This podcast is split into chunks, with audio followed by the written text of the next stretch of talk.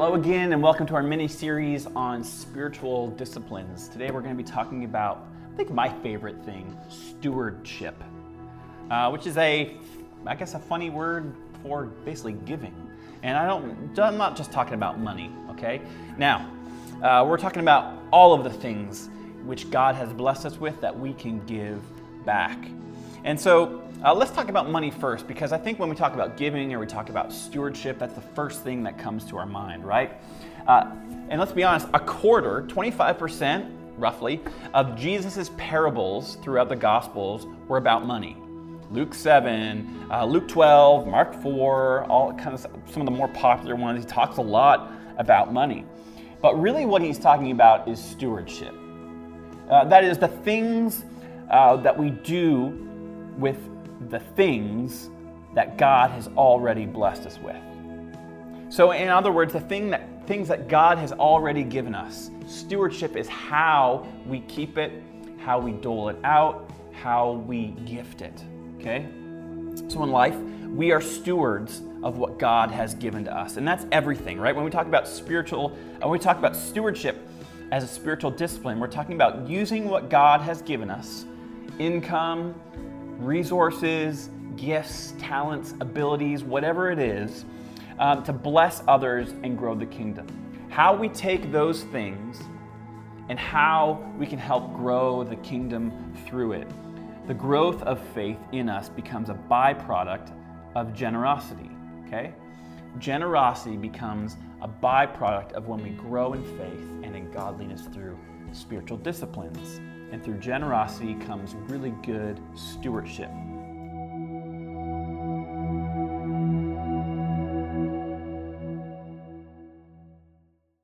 Hey. Woo! What a good day to be here. It's the end of March, which means there's got to be spring around the corner, right? Like, like there has to be. The birds are chirping away. It's got to be close. And every Sunday I wake up and there's a little bit of fluffy white stuff on the ground. I doubt for a moment that that might be true. We're so glad that you're here, whether you're here in person or joining us online. It's a wonderful season to be connected as we dive into the ne- next phase of life and ministry that we all find ourselves in. We are winding up a series that we've been in for the last several weeks called Spiritual Disciplines. We've got this week and next week, and then we will be finished this series. We've been diving into seven practices that we believe if we would incorporate into our everyday lives, it will help us love and live like Jesus. So even if you're curious and going like, I don't even know if I want to follow Jesus, you can study these things and get some insight into a little bit more about who Jesus is. And if you're already in love with Jesus, they can help you live a life that is, is like Jesus was living through you in your everyday practical moment by moment reality. And so I just want to do a quick overview and recap of some of the things that we've covered, and then we're going to dive right into this whole stewardship thing, and it'll be a lot of fun. The first week we talked about meditation. Now that's a loaded word in our culture and in our world. A lot of times we think about meditation, we think about emptying ourselves. Christian biblical meditation is about filling our hearts and minds with things of God thoughts of God. A great thing to do is marry that time with reading scripture. And so we walked you through a practice called Lectio Divina, which is just an ancient spiritual discipline on focusing on the Word of God. Taking the Word of God and allowing it to change us, allowing it to captivate our hearts and our minds. It's like putting something in a slow cooker versus a microwave. That slow cooker is going to be full of flavor. It's going to be really good as we think about and immerse ourselves, saturate our hearts and minds with thoughts of God through the Word, through prayer, through all these wonderful things. That's what we started.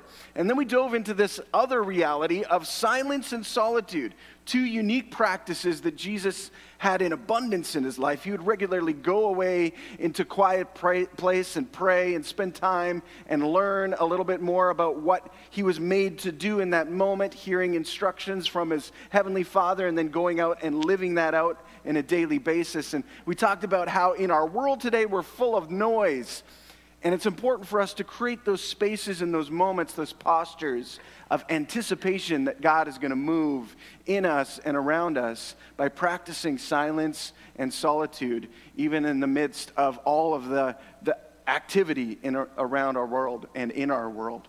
Then we dove into prayer, and we talked a little bit about that discipline and what that looks like. And then we talked about community.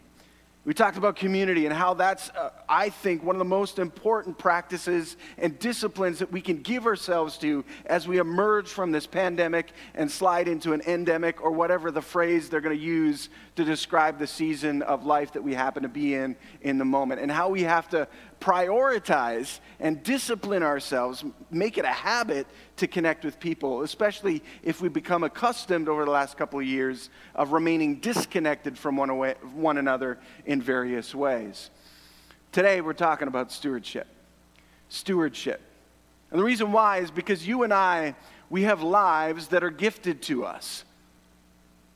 We have lives that have been gifted to us, and you and I have decisions to make about how we want to invest our lives. That's a big, fancy way to describe stewardship. I was reminded of this story a grade 12 student. I happened to be a, a, part of what was going to be the most prolific men's volleyball team of all time. It was grade 12. I had just turned 17. And we started that school year on a work to rule campaign out in Western Canada. A work to rule campaign means that the teachers will show up and do the bare minimum of work, but there's no extracurricular activities of any kind.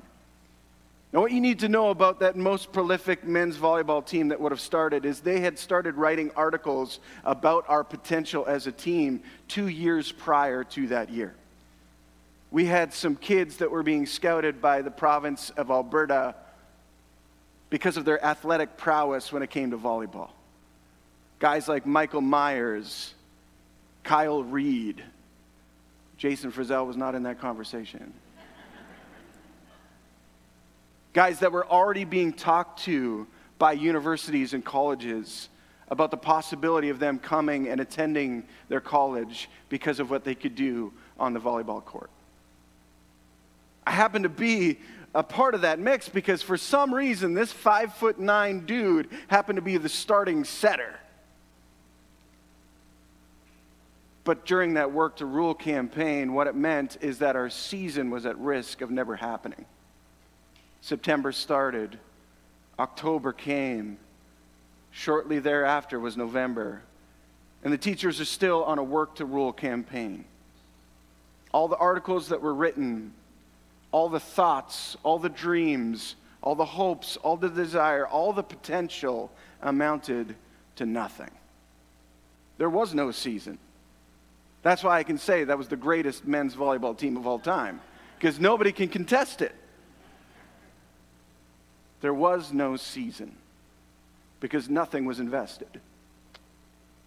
When it comes to our own lives, unfortunately, that reality can play itself out also. There is no season because nothing is invested. There is no moment because nothing happens.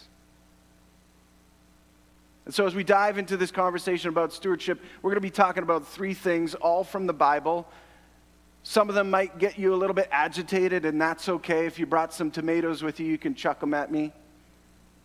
We're going to be talking about our time, we're going to be talking about our talent, and we're going to be talking about our treasure what we hold dear to us. So if you got a Bible with you, I want to invite you to turn, open it right now, because we're going to be navigating through a bunch of different passages of Scripture. It's going to be awesome time together. We're going to start in Ecclesiastes chapter 3. Now, if you don't have a Bible and you want a Bible or you need a Bible, come see me after the service. We want to gift you a Bible. We believe as you allow this truth to ruminate in your heart and your mind and change the way that you think. It will help you live an invested stewardship life to the best of your ability. So if you don't have one, come see one. Come see me and, uh, we'll gift you one. You can also, on your mobile device, if you got your phone, you're going to want to pull that out because we're going to be using that in a little bit as well. Pull that out, and you can download the Bible version, YouVersion Bible app, and on there we have a every Sunday a live event happening.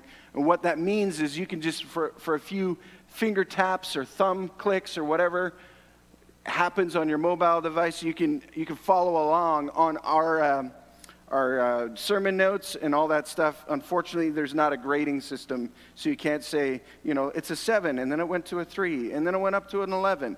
But you can follow along on the notes, and it's a good stuff there. Right on the homepage section, the more live events, C Road.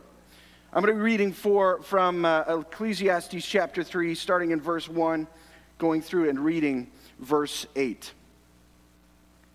For everything there is a season a time for every activity under heaven, a time to be born and a time to die, a time to plant and a time to harvest, a time to kill and a time to heal, a time to tear down and a time to build up, a time to cry and a time to laugh, a time to grieve and a time to dance, a time to scatter stones and a time to gather stones, a time to embrace and a time to turn away, a time to search and a time to quit searching a time to keep and a time to throw away, a time to tear and a time to mend, a time to be quiet and a time to speak, a time to love and a time to hate, a time for war and a time for peace. As I've read that scripture, what word jumps out at you that is said the most in those verse, first eight verses? Time. Time.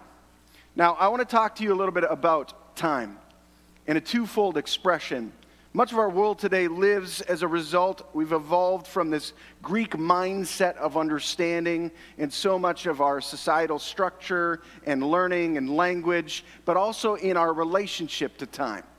There's two Greek words that I want to share with you associated with time, and we'll unpack them together and we'll see what this Ecclesiastes passage speaks to each one of those. The first is chronos. Chronos is a, uh, like the longevity, like a linear expression of time. Here's some examples of how we celebrate time in a chronos or chronological capacity. Every single year, each one of us has a day in our lives that we either celebrate or ignore depending on our pedigree and background. It's called a birthday. It comes once a year. We know when it's going to happen. In fact, we can calendar it and know exactly what, what day it will be in the future. And we could look back at past calendars and understand what day we celebrated previous birthdays. I decided one day when we started having kids, I was like, I think it'd be super fun if I knew what day I was born. I was born on a Thursday. Did you know Thursdays are really good days in my house? I don't know why. Maybe it's because I'm born on a Thursday. Some of my kids are born on a Thursday. In fact, the majority of Frizzells in my household are Thursday born people. Interesting fact about chronos, chronological time. Now, each one of us has a length of time that we've been gifted. None of us know how long that is. We can spend our lives trying to figure that out, and we can spend our lives trying to extend that to the best of our ability. But what is true about Chronos is it's finite in nature. It's got a beginning and it has an end. It's got a beginning and it has an end. You and I didn't choose when we were conceived or when we were born or the circumstances in which that happened for us. But at that moment, we stepped into Chronos. We stepped into time. And from that moment moving forward, our time, some people think is running out. Our time is what we make it to be. What I mean by that is our time is ours to be invested. There's this beautiful, wonderful passage that we read in, Ecclesiastes about a time and expresses all these dichotomies. There's a time for this and a time for that. There's a season to every sort of purpose around life and every sort of expression. For those of us who claim to follow Jesus with our lives, we can honor Jesus with a way we embrace our time chronologically. We can honor him by the way we choose to live out our life on a daily basis. If you're looking for something to give your life to, like so many of us are, culturally, might I suggest to you, if you want to maximize your chronos, put it in the hands of somebody who created it and allow him to multiply it. Now, there's a second expression of time that's really important for us to understand. It, it happens within the framework of Chronos, but it's called Kairos. A Kairos refers to a moment or a memory that sticks out to you. That could be negative in nature, but it could also be positive in nature. It could be that time where you scored your very first goal as a hockey player. It could be that time where your crush circled yes on the question on the note that says, Do you like me? Yes or no? And they circled yes. It could be the time where your crush sent back the note and wrote maybe, and you were more confused than ever. It could be that moment when you were told you were going to be a parent for the first time. It could be the moment where you met Jesus for the very first time. It could be that moment when you cried yourself to sleep and you didn't want to wake up in the morning. Kairos are these moments that exist within the chronological order of our lives that stand out in some way, shape, or form. And it's important for us to understand both of those realities when it comes to time because when it comes to stewardship, time and stewardship are intimate friends. We have this finite reality that we are dealing with, a beginning and an end, filled with kairos moments all over the place.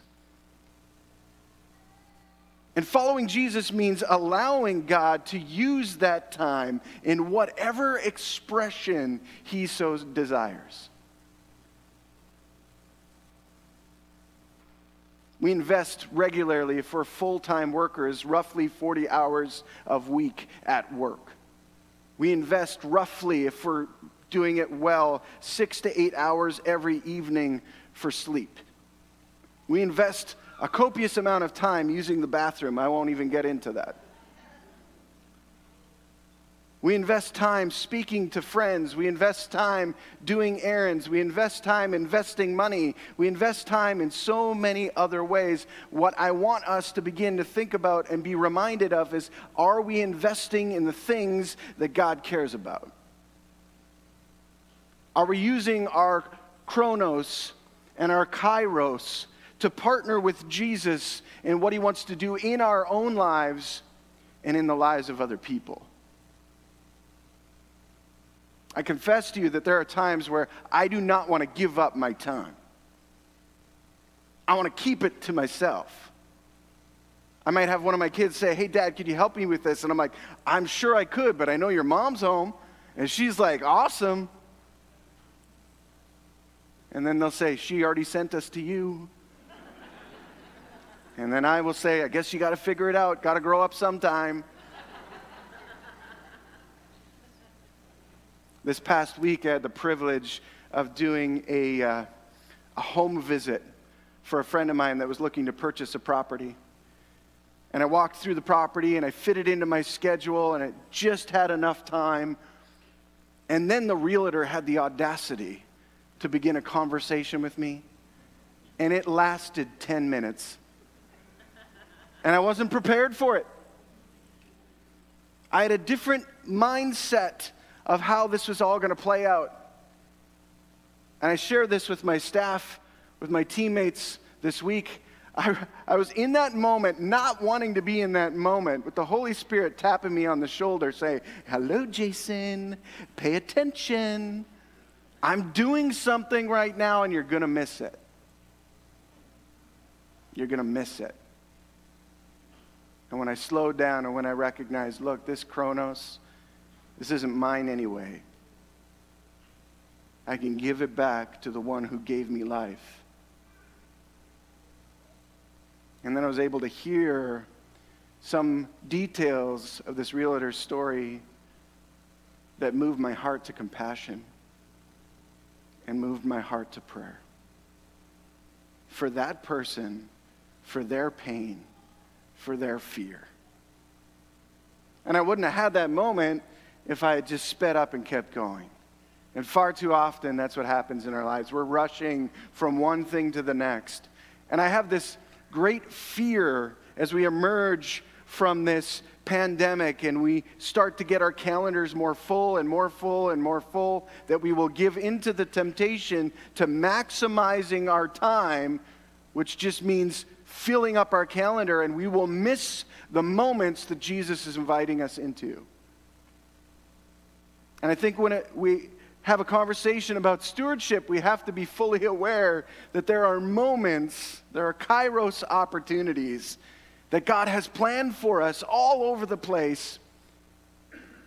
And we're, if we're not aware of it, we're going to blaze right past it. And that kairos moment could be life changing for you or for somebody else. So the question is how are you honoring God by the way you use your time? Do you have margin in your calendar and in your life to slow down, to stop, to recognize what Jesus is doing in you or around you, and to follow Jesus into the lives of people? Do you have margin for that? If we want to be a people that love and live like Jesus, we have got to be a people that offer our time, that submit our calendars to the risen King Jesus and allow him to shape and shift and sift whatever needs to be done so. Let's honor God with our time. We should be serving in our community and loving people like nobody's business. I read a stat the other day that since this whole uh, Ukrainian war has started up, that on average, Canadians are investing 25 more, 25% more time in serving other people. And I thought to myself, I said, that seems like an incredible stat. But what if it like was 25% from say 30 minutes? We're investing 8 more minutes of time. I'm saying somebody's life that is devoted to Christ shouldn't be a life that is in slavery to a clock. It should be a life that's filled with freedom and hope. And when that neighbor asks for help and you have margin to do so, you offer that help. And when there's an opportunity to serve in a capacity that you never thought might be possible inside of your church, even, and you have the margin to help, you step up and you help. And you serve using your chronos and your kairos in anticipation that God's going to do something immeasurably more than you could ask or imagine. But that's not the only part of this stewardship conversation. We're going to dive further into this whole conversation about talent. Talent. If you've got a Bible, open it up. We're going to head to 1 Peter chapter 4. We're going to be reading verses 10 and 11, or you can app your way there on the Bible reading app, the YouVersion app, if you'd like to do so. 1 Peter 4, verses 10 and 11 say this God has given each of you a gift from his great variety of spiritual gifts. Use them well to serve one another. Do you have the gift of speaking? Then speak as though God Himself were speaking through you. Do you have the gift of helping others? Do it with all the strength and energy that God supplies then everything you do will bring glory to God through Jesus Christ. All glory and power to him forever and ever. Amen. In this letter, Peter, one of Jesus' closest friends, reminds each one of us, all of the readers, the first original readers that would have read this and heard this, and us here today, a couple thousand years later, he reminds us that each one of us is gifted. We've got talent. We've got talent. You might not think it, you might not believe it, but God has put it in you. Talent. Some of it is untapped, some of it is unrefined, but it is there. It is kingdom potency. And unless we put it into practice, it becomes exactly like my high school volleyball career in grade 12 wasted potential. Stories of what could have been. Thoughts and ideals and behaviors and all these sorts of things that don't matter because it wasn't invested. And if we're honest, we don't invest sometimes because of the timepiece that we already talked about. We're nervous if we start investing our time or our talent, it'll take up too much time. But here's the thing about talent when you're really good at something, it's lightweight work, it's easy work. If you're doing what God has asked you to do, it becomes life giving, not life sucking. And you're empowered, just like this text says, with everything that God needs to equip you with to do what it is that He's asking you to do. The problem is we try to do something different when, than what He is asking of us. That's where we get into trouble. We're like, oh my goodness, my, my, my pastor said I need to be investing my time, so I got to give eight hours a week to my church. Hey, we would love for you to give eight hours a week of service, but if Jesus isn't asking you, please don't do it.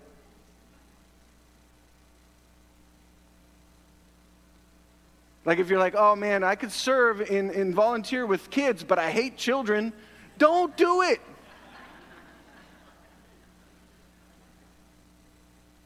God, in His infinite wisdom, has not only given us the gift of Chronos, but He's also stitched together every single community with exactly what they need as a community to do what God is asking them to do.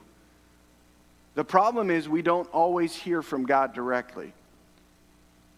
We hear from an abundance of other extraneous sources that create convolution and chaos and destruction, and dare I say, spiritual impotence. You've got talent. If you're going like, I don't know what to do with my talent, ask Jesus. Jesus, what do I do with this that you have given me? That answer might come in five minutes, that answer might come in five years. But I'm telling you, that answer is going to come. You've got talent. How are you investing it for the sake of God's kingdom? Not your own, not the Sea Road brand. How are you investing it alongside of the time that you've been giving to bring Jesus honor and glory? Sometimes we're not able to do the things that God is asking of us because we do not have the people with the talent that are willing to invest it.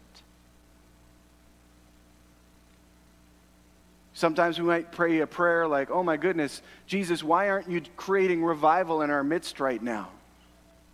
Sometimes it's because we ourselves are getting in our own way because we're unwilling to invest our time or our talent, giving it over to Jesus. And then we believe this lie that says, hey, maybe I don't have enough to offer. this was a great story that I love thinking about when people tell me that. It's from the life of Jesus, and he's preaching to this massive crowd of 5,000 men. And we know that there were more there because they just measured the men. So you know there's women and children bustling around as well. So conservatively speaking, you're, you're dealing with, you know, 10, 12,000 people, maybe even more. And they're following him around. They want to hear everything that he has to say, and they're hanging on every word, and he's preaching, and he's talking, and they're just like, wow, wow. And they don't recognize that, you know, time is ticking away and their, their chronological cues inside start rumbling and, and, their, and their bellies are rumbling because they're hungry. And they're not at home to prepare food. They're listening to this guy preach and, and talk and share and inspire. And they're hungry. And all of a sudden they start recognizing wait, we're hungry. And Jesus' friends start recognizing they got this whole group of people that are starting to get hungry. And now they're like, well, what are we going to do? And Jesus says, well, why don't you feed them? And they're like, you crazy? Like, there's more than a month wait. Like, feeding a family of seven is hard. Feeding a family of like 12,000, I don't even want to begin to think about the complexities of that. It's hard. And they start to go, wow, we can't do it. There's no way. There's no possibility. Like, this isn't going to happen. Let's just send them all away. And in midst of all of that strategic planning, up comes a young boy with a lunch. And he just says, Hey. And I, I, I kind of try and place myself in that story. And I try and watch it unfold. And, you know, it happens sometimes in our household when Bonnie and I are trying to solve a real adult problem. One of the kids comes with a solution and we're like, that's perfect, but we can't tell them.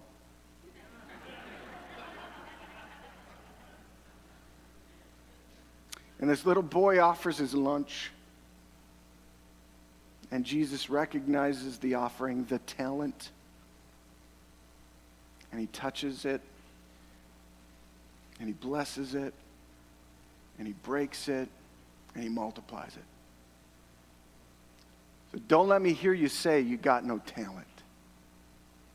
Are you giving it over to the one that can make something with it? Or are you keeping it for yourself? And if you're keeping it for yourself, how's that going? All right, friends, let's talk about treasure. Here's where you're going to need your tomatoes. Malachi chapter 3. Malachi chapter 3 is where we're headed. Verses 6 through 12. I am the Lord and I do not change. That is why you descendants of Jacob are not already destroyed. Ever since the days of your ancestors, you have scorned my decrees and failed to obey them. Now return to me, and I will return to you, says the Lord of heaven's armies. But you ask, How can we return when we have never gone away? Should people cheat God? Yet you have cheated me. But you ask, What do you mean? When do, you, when do we ever cheat you? You have cheated me of the tithes and offerings due me. You're under a curse for your whole nation has been cheating me. Bring all the tithes into the storehouse, so there will be enough food in my temple. If you do, says the Lord of heaven's armies, I will open the windows of heaven for you. I will pour out a blessing so great you won't have enough room to take it take it in. Try it. Put me to the test. Your crops will be abundant, for I will guard them from insects and disease. Your grapes will not fall from the vine before they are ripe, says the Lord of, he- of heaven's armies. Then all the nations will call you blessed, for your land will be such a delight, says the Lord of heaven's armies.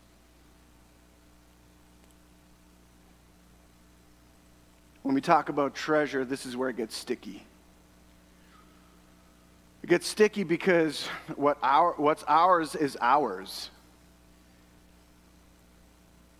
And let me, let me just be really clear as I share with this from you. I am not begging for money.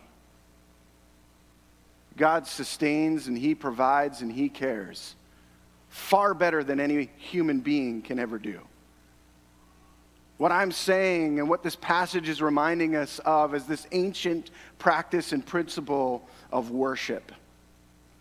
See, stewardship is a synonym for worship. We can worship God with our time, we can worship God with our talent, we can worship God with our treasure. And here's what happens with our treasures sometimes, especially in our profit oriented culture and society that we live in today. We want to take care of ourselves first. But at the beginning of time, at the beginning of Chronos for all human, humanity, we see a very different framework for treasure. The first few pages of the Bible were introduced to this husband and wife and their kids. a man named Adam, his wife Eve. You've got a couple sons, Abel and Cain. And they're involved in this expression of worship of investing their treasure, giving it over to God as an act of worship. And one son, Abel, is doing it well, and another son, Cain, isn't doing it well. And there have been people that have tried to decipher this for years and years and years on why one person's offering was pleasing to God and the other son's offering was not pleasing to God. I think it has to do with the concept of first fruits. See, a lot of people read a passage like this from Malachi and they're like, "Oh my goodness, if I if I invest in God's kingdom, then I'm going to be given to more and more and more. That's called the prosperity gospel, and that's not really the gospel. See, our investment of our treasure is an expression of worship. It's a declaration that says, Look, I am not going to withhold anything from you, God. I'm going to give you my first fruits. And here's the problem some of us, we give God our leftovers. Not like that little boy that brings his lunch uneaten, we bring a half eaten lunch. Or, you know, the calendar year gets to the, the, the, end of December and we're like, oh, darn, we haven't invested anything in the generosity of giving to our local church or other charities that we support. And so we want to make sure that we are good by the year end and then we give this lump sum of money and this, that, and the other. And we wonder why it's hard at the end of the year to find $5,000. Like, consider this if you had a household income of 50 grand, the principle of tithing, the principle of investing, is to start with a 10% concept. 10% of it, first fruits, we can offer that to God. Imagine if you're making a household income of $50,000 and it comes to the end of December and you recognize, man, we haven't been honoring God with our treasure at all. What do we need to give? And you look at your bank statement and you're like, well, we know we make $50,000. We need to give 10%. That's five grand. I, I'd be hard pressed to know a lot of people that just have five grand kicking around doing nothing. And so then we might be like, well, we don't have five grand, but maybe we can give 50 bucks. That should do, right? And then we wonder why we struggle financially. We wonder why relationships are breaking down all over us, all, all, over the place, and all around us. We wonder why we're all confused and frustrated. We wonder why we are encountering unanswered prayers and all that stuff. We're not honoring God with our treasure, we're not worshiping God we're not worshiping God with our first fruits.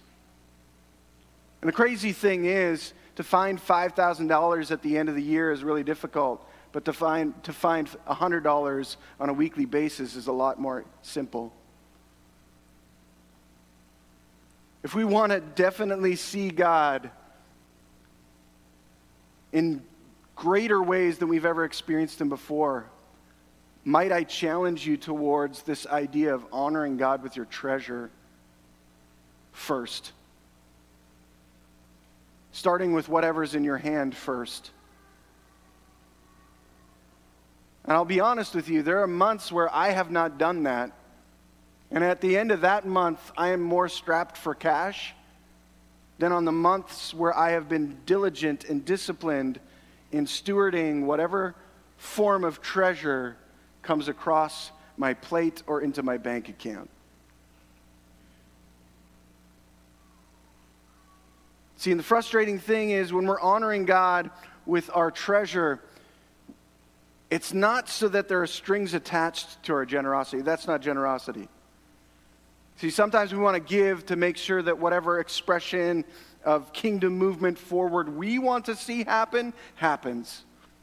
That's not honoring God with your first fruits. It's manipulation.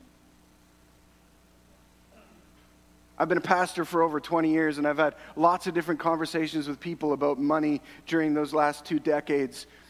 And the most heart grieving and heart wrenching things are when people tell me, I'm withholding my tithe because I don't like the preacher. Or I'm withholding my tithe because I hate the music. You think you're inflicting pain on, on God's family, you're not. You're just heaping it on yourself. You wonder why you're disconnected. You wonder why you don't feel like you belong. You're not honoring God with your treasure. It starts right there. You can sling the tomatoes if you'd like. I'm just telling you what the word says. I'm telling you what the word says. You want God to move in you and through you. You got to worship. You got to worship Him with your treasure, with your talent, with your time. Despite what other elements may be connected around that. You might be coming to, going to a church that you're really frustrated with right now. You might be mad that we um, haven't handled this whole pandemic season well as a church here at Sea Road. And you're frustrated and angry with us, and so you, you withhold your tithe from us, thinking, oh, that'll stick it to them. God is God, and He provides. And the only one that is inflicted with pain in those moments is you. Like I said at the beginning of this thing, it's not a plea for money. God provides, God does immeasurably more than we can ask or imagine. This is a plea for you to understand that stewardship is at the core of following Jesus. You cannot claim to be a follower of Jesus and not live generously with your time, your talent, and your treasure. It does not compute.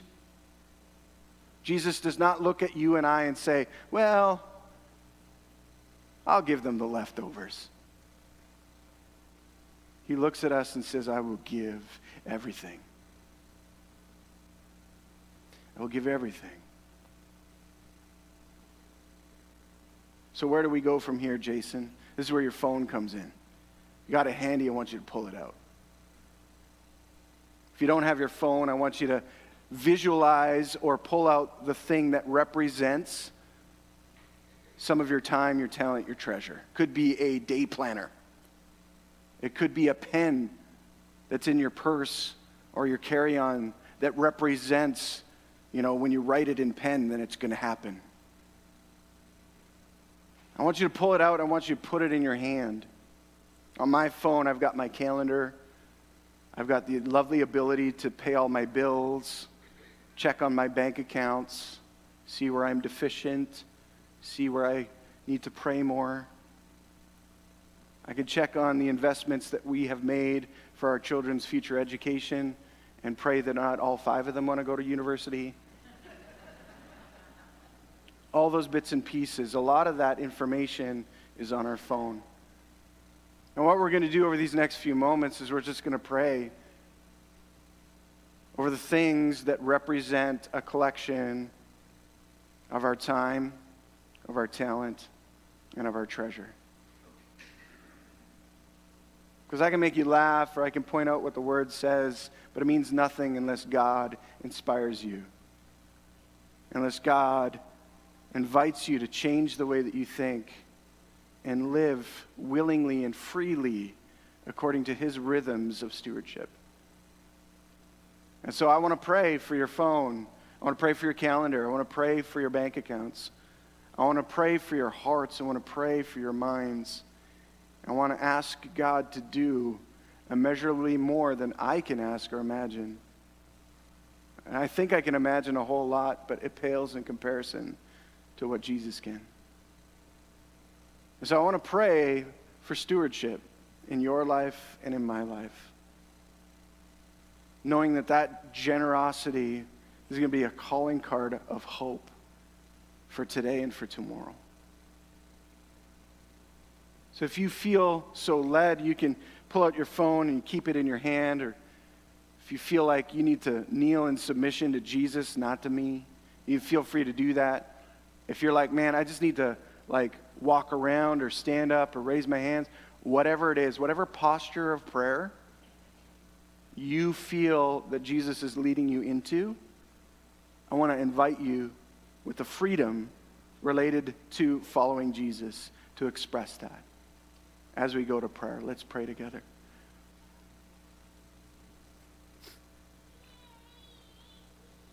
Father, there are so many of us in this space that have had a convoluted relationship with stewardship.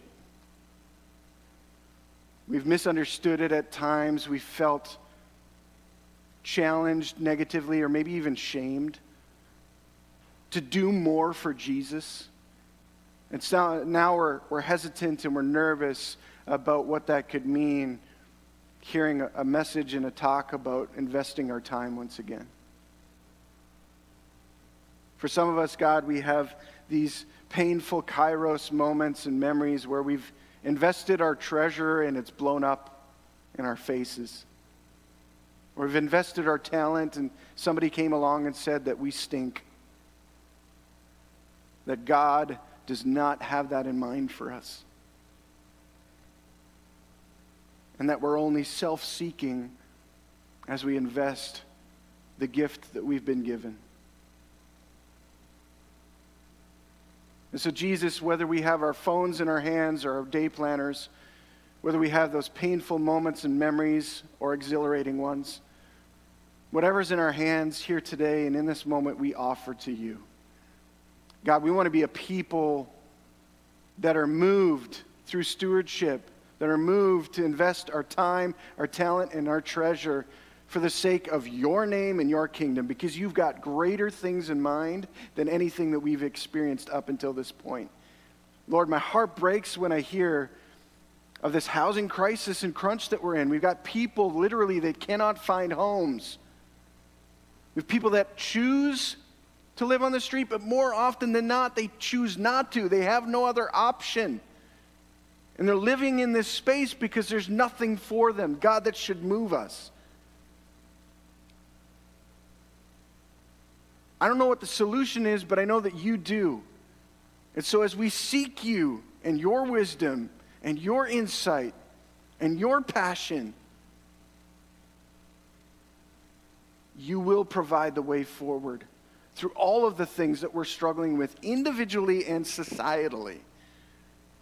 So, God, now is that moment. Today is that day, March 27th, 2022. It's a tipping point, it's a kairos moment in time. So, these phones, these agendas, these pens, these pains, these memories, everything that's in our hand, God, would you filter it through your heart, your kingdom mindset? Over these next few weeks, would you give the women and men in this space of all ages, the teenagers, the young adults, the seniors, would you give them supernatural insight in how they can adjust their own personal calendars to create margin for you, space for you? Father, would you reignite those missions and those moments that you've invited us into previously, pre pandemic, pre COVID? Would you give us a roadmap for what, looks, what it looks like to invest that next? And for those of us in seasons of waiting,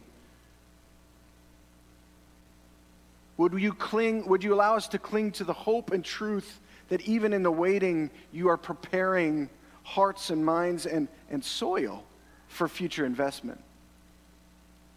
God, as a church, we also want to be known as an organization, a body, a framework, a family that invests our time and our talent and our treasure well. Would you give us as leaders supernatural insight on what to say no to so that we can say yes to the things that are from you?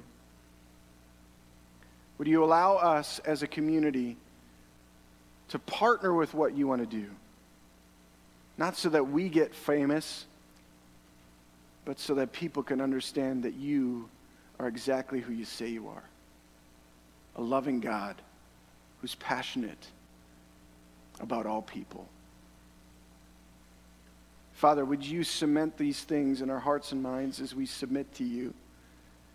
Allow us to be women and men that are good stewards of what you've given in terms of our time, our talent, and our treasure. We pray this in Jesus' name. Amen.